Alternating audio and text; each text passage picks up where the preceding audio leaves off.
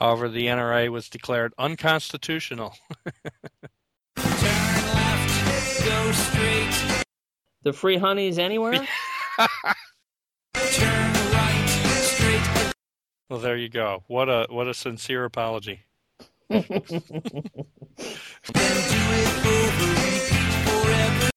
um, welcome to Eight Minutes on High. Today is March 23rd, 2013. And I'm Max. And I'm Zach. And Zach, I want to start today's show with an apology. Oh, well, good. What? I want to apologize to Senator Ted Cruz of Texas. I uh, kind of went off on him a little bit last week. And, and while I think his politics are abominable and I think his style is McCarthyistic, I would like our discussion to be just a little bit more intellectual than I was last week.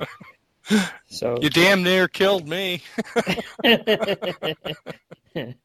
you you almost choked on your own coughing I there. know. Uh, Well, so here's a glass of cranberry bog for you, Senator Ted Cruz, with my sincere apology and hopes that you also behave better in the future. well, there you go. What a what a sincere apology. Damning with faint praise comes to mind here. Yes. Well, I, I just don't think I I, I kind of would like to be thought of as a an intelligent person, and you can't just swear at people and expect people to think that you have anything serious to say.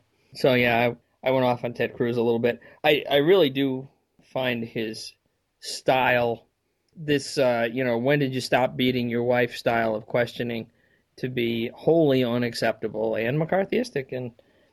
Uh, anyway, I apologize, and I guess I've done that. Well, like I said, he's on my list. Uh huh. Um, what's on your list for things to talk about tonight? Well, we have not talked about science for weeks.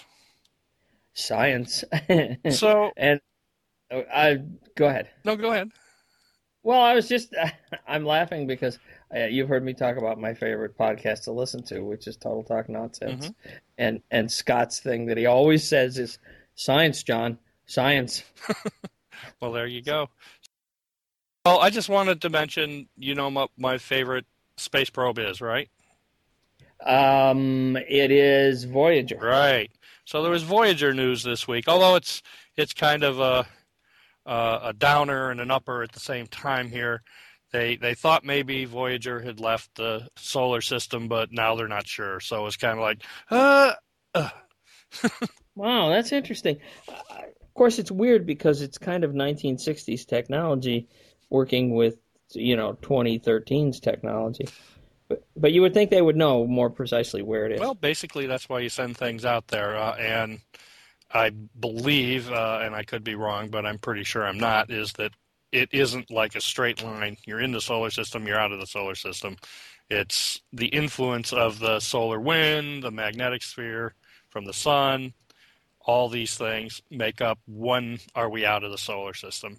And they're getting really close, but you mean there's there's not like a Department of Susquehanna Valley Public Works that's out there with a, a truck painting stripes? now leaving the solar system. No. that's right. Uh, no, that would be useful, I think, for us to know, but no.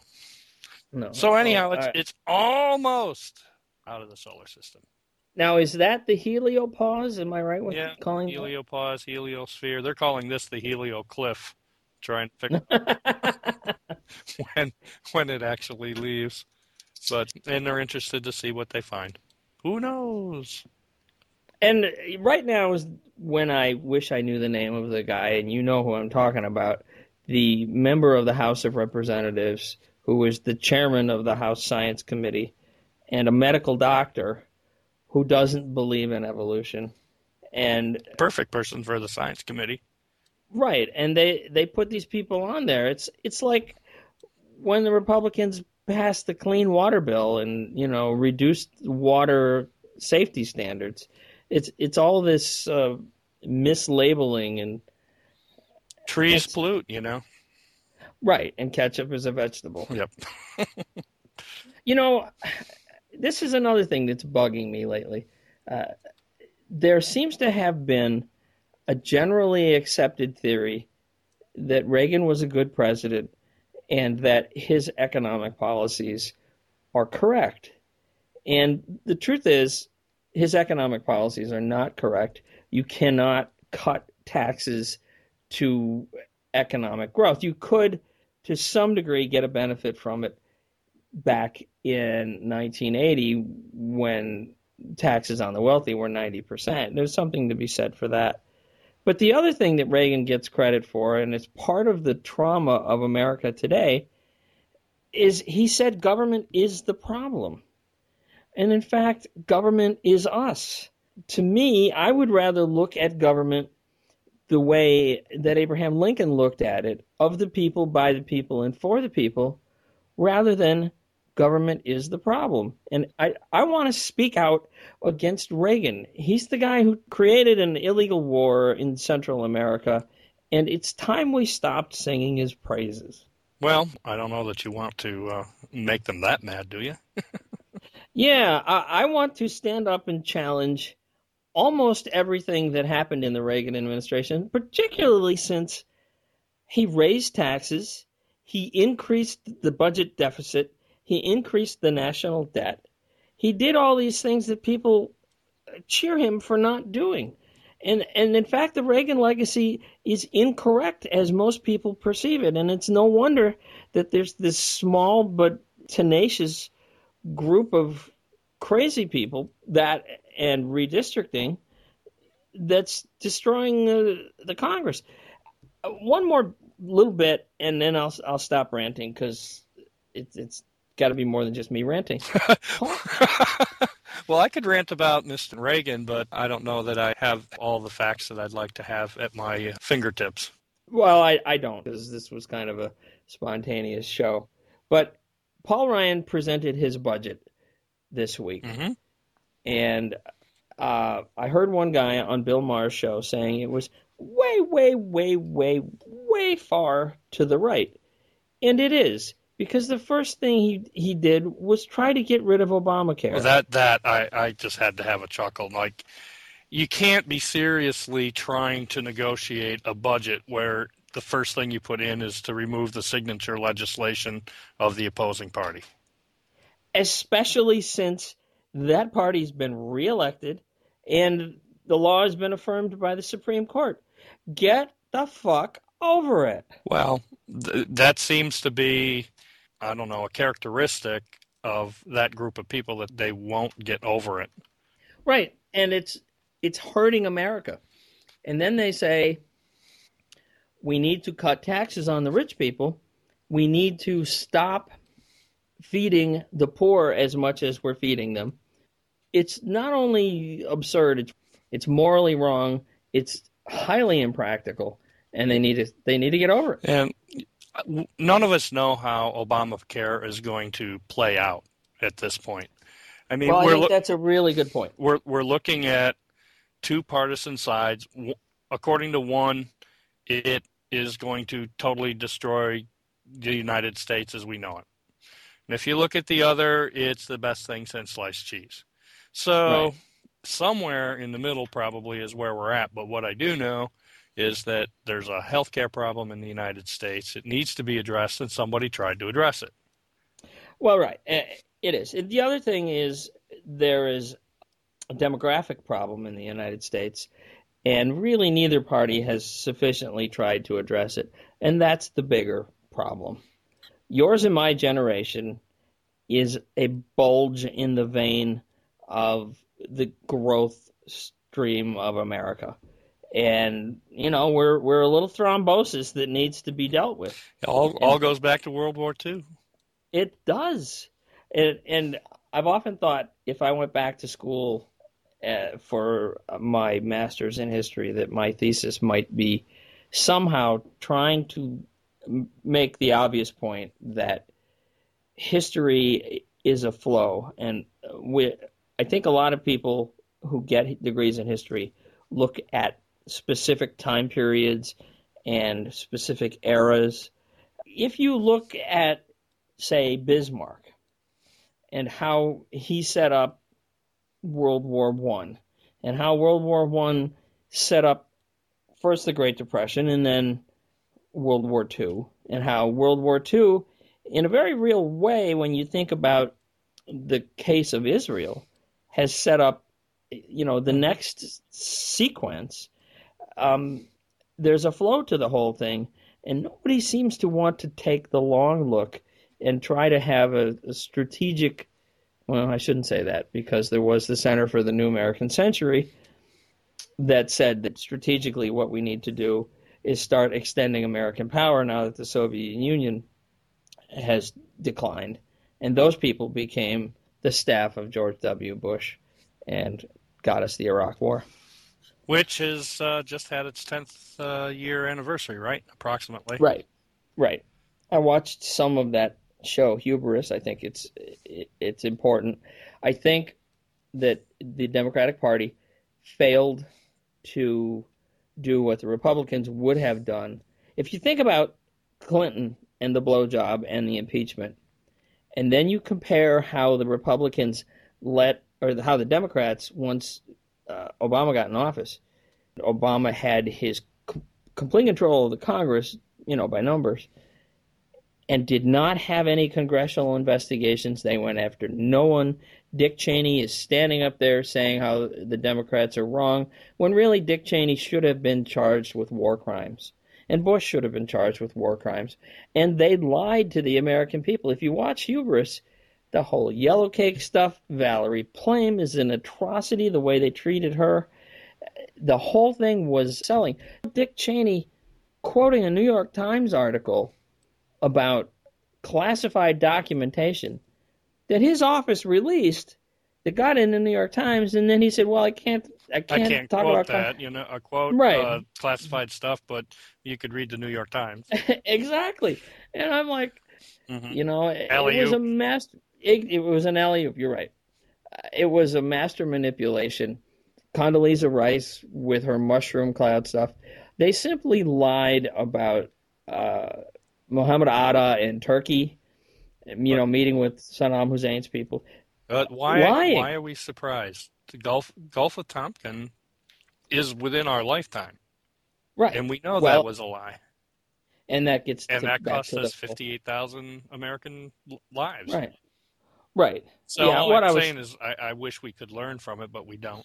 And that, that goes back to my larger point about the flow of history and and how we don't learn from history. In fact, there's there's some historical uh, thesis, some historian's thesis somewhere on a bookshelf in a library that says that we have a war every 20 years because that's how long it takes for to raise a generation of people who don't remember the last war. Mm.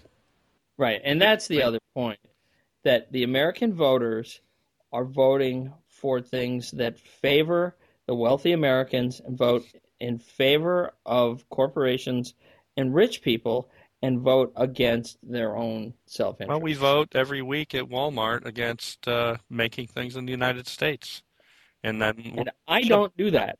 And and I tell everybody don't go to Walmart. Don't buy that shit from China. I guarantee you that computer that's running your internet internet right now wasn't made in the United States. Even if it's a Hewlett Packard. Yeah, Yeah. look at the components that are in it. it's got an advanced micro devices CPU. see where they where they manufactured it. Well, I'm sure some of them are made offshore, but some of them are made in El Salvador, which maybe that doesn't help. Which uh, well, I have a Samsung. I bet you that wasn't made here. you think? I don't think so. No, but Don once said we don't even make a fucking television in this country anymore. No. So so what do you do with this? I don't understand the the whole global economy and stuff, but I and as I said, people have voted with their pocketbooks. The uh, I remember a movie I was seeing about. Um, geez, I was moving some um, call center to uh, India. It was a pretty funny movie. Uh, No, don't remember, but no, no, I, I, I'm grinding my teeth because our call center just moved to Kuala Lumpur. Oh, well, the, that was moving it there wasn't funny, but this one scene was funny where they uh, they have a policy uh, be, because people would call in and be mad that they're getting people with foreign accents selling them the stuff. Right. Right. And uh, the person got on and said, "Well, I'm really sorry, but we have an all made in USA alternative." And they go, "Okay, Yeah. good." And they say, "Well, I'll set you up for that. Now that will be three hundred and twenty-five dollars." and, and he goes, "But the, you advertise 120 or 110, whatever it was." He says, "Well, yeah, that's for ours, but if you want the all American made one, here you go." Right. And he goes, "Well, never mind. I'll Right. take the other one." And that's what I mean about voting with your dollars. Right. But I've also heard that an iPhone would cost $60 more if it were made entirely in the United States. And I think if that were an option, an actual legitimate option, a lot of people would buy the American one. Wasn't there uh, something like that done during the Great Depression? Uh, only only manufactured in America? Yeah, the Buy American label thing.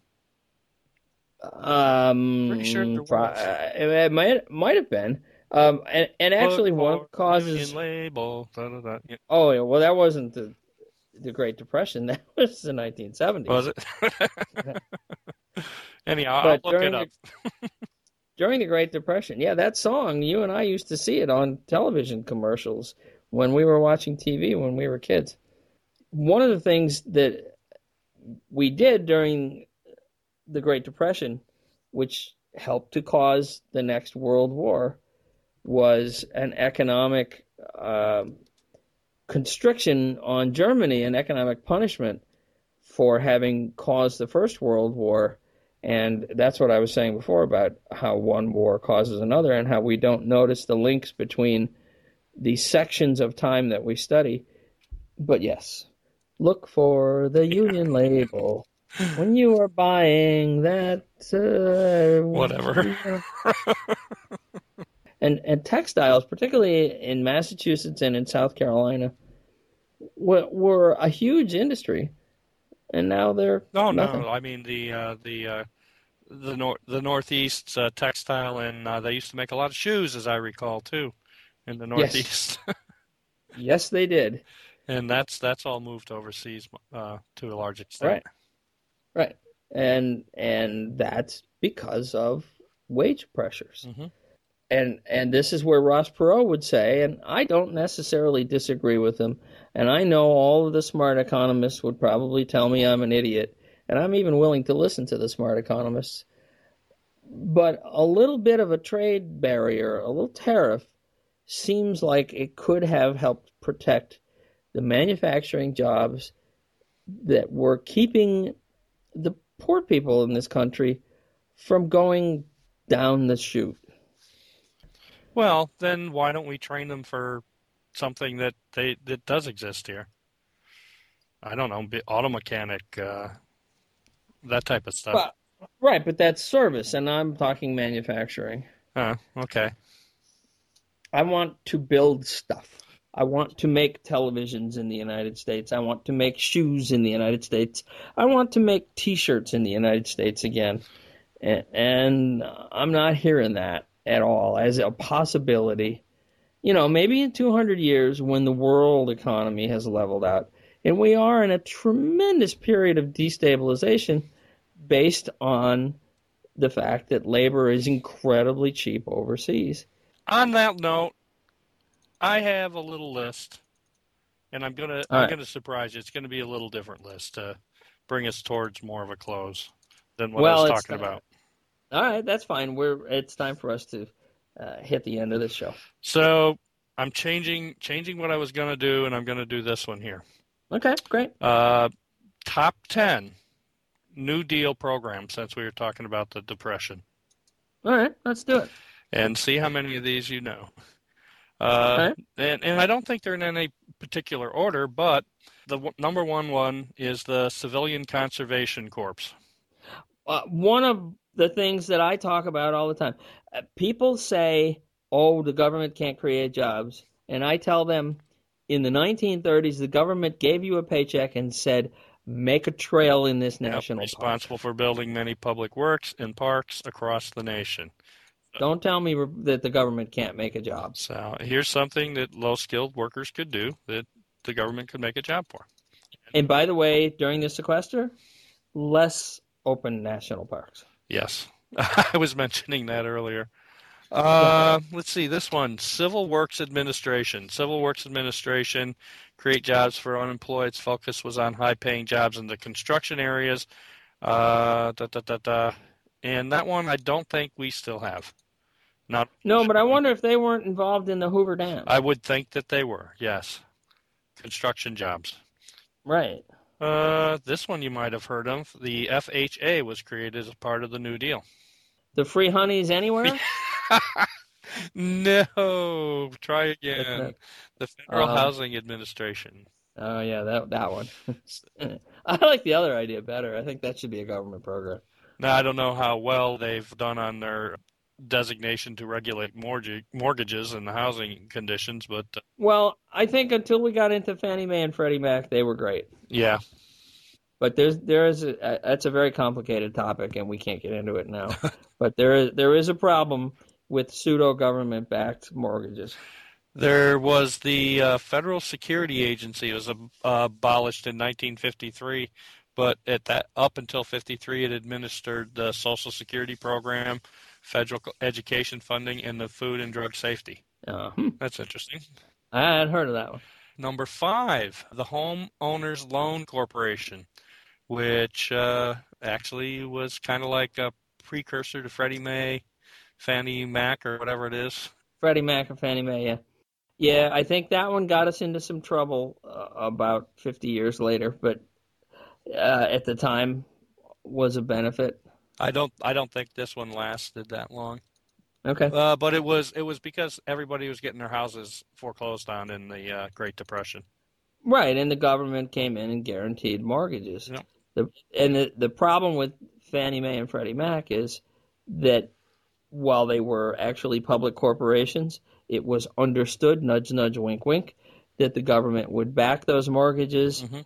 if they were flawed, and that's how we got 20% of our mortgages to be quote unquote subprime.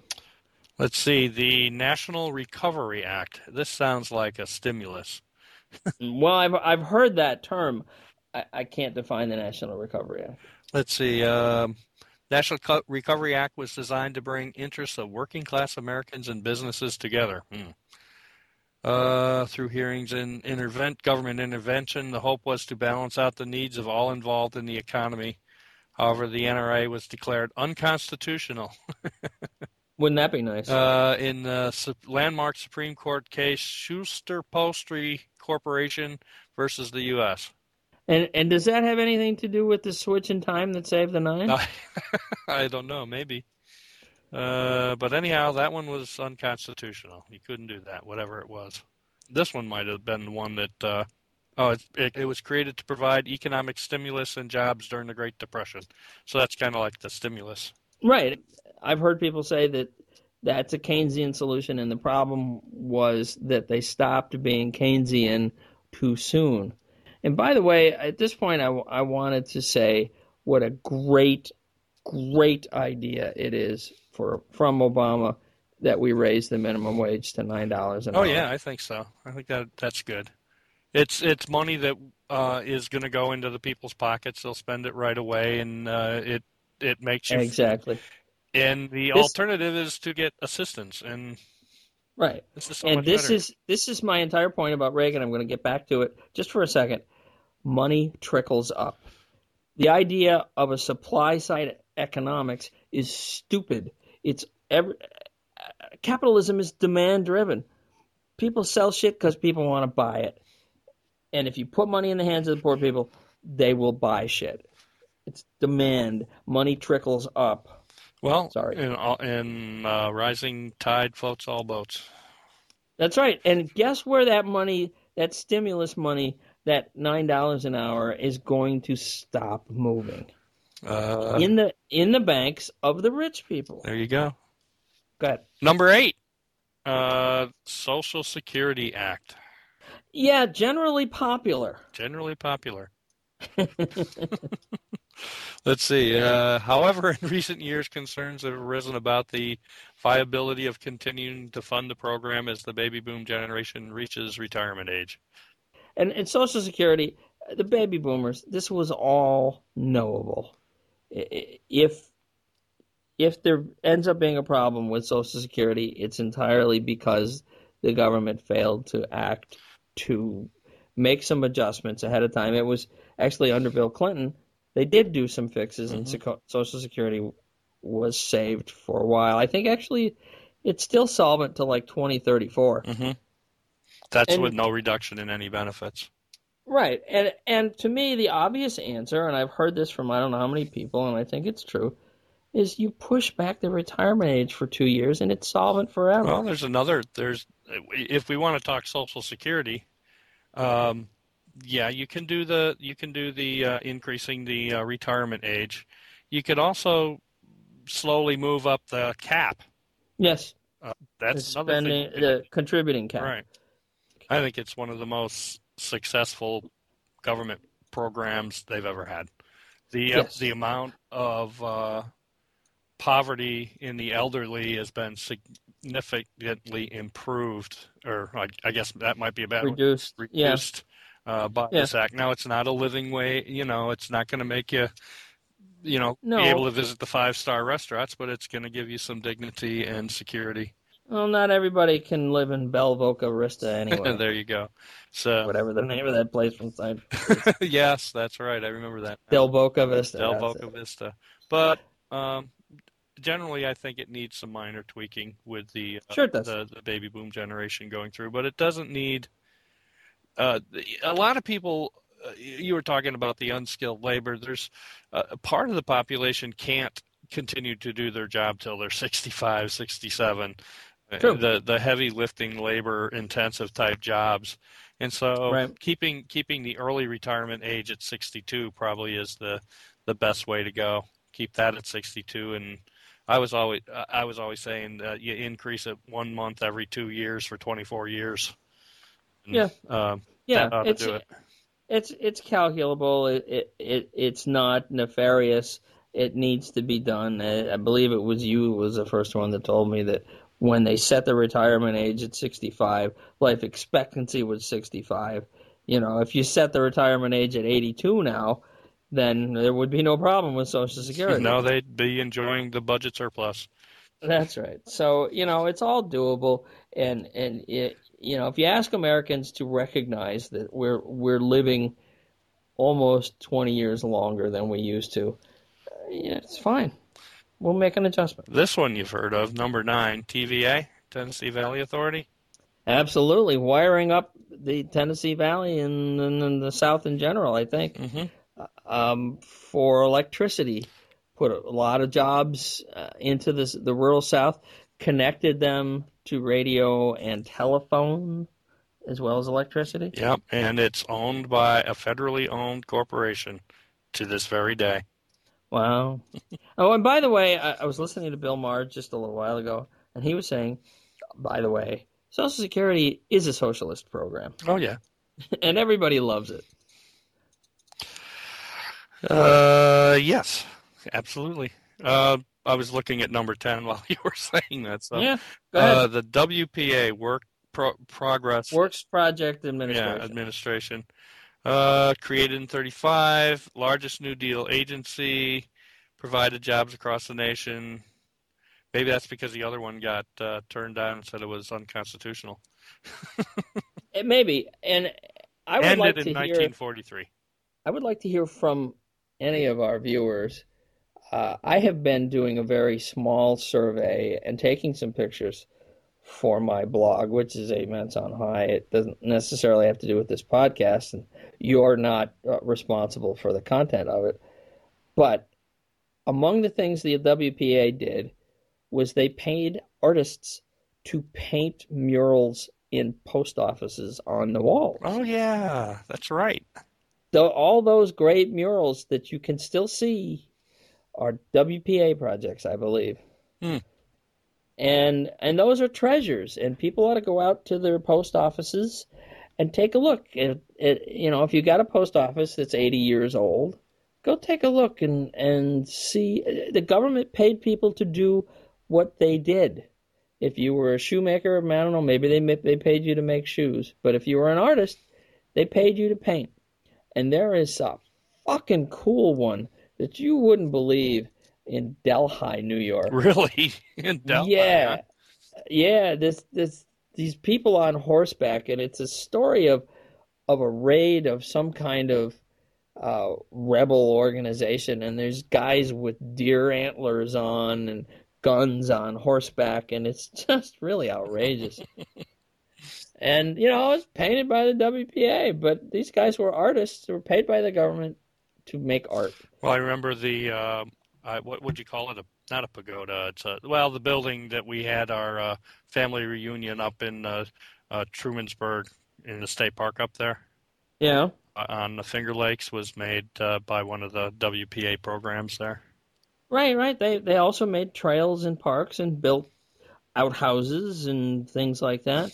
And you know, it, it wasn't a handout. It was something that the government made that the people used, and and it was Roosevelt, who you might consider a popular president, considering he was elected four times. Somebody liked the idea of using the government to help the people. Well, it was a pretty uh, uh, it was a pretty unusual time that that he. Uh, it was, but I want I want people to I want to end with this, and I know it's not a joke, and I like to end with a joke, but consider Reagan saying government is the problem, and consider Lincoln saying a government of the people, by the people, and for the people. Well, it's time to play the music then. If you can grab a circle in your hands and twist it, that's an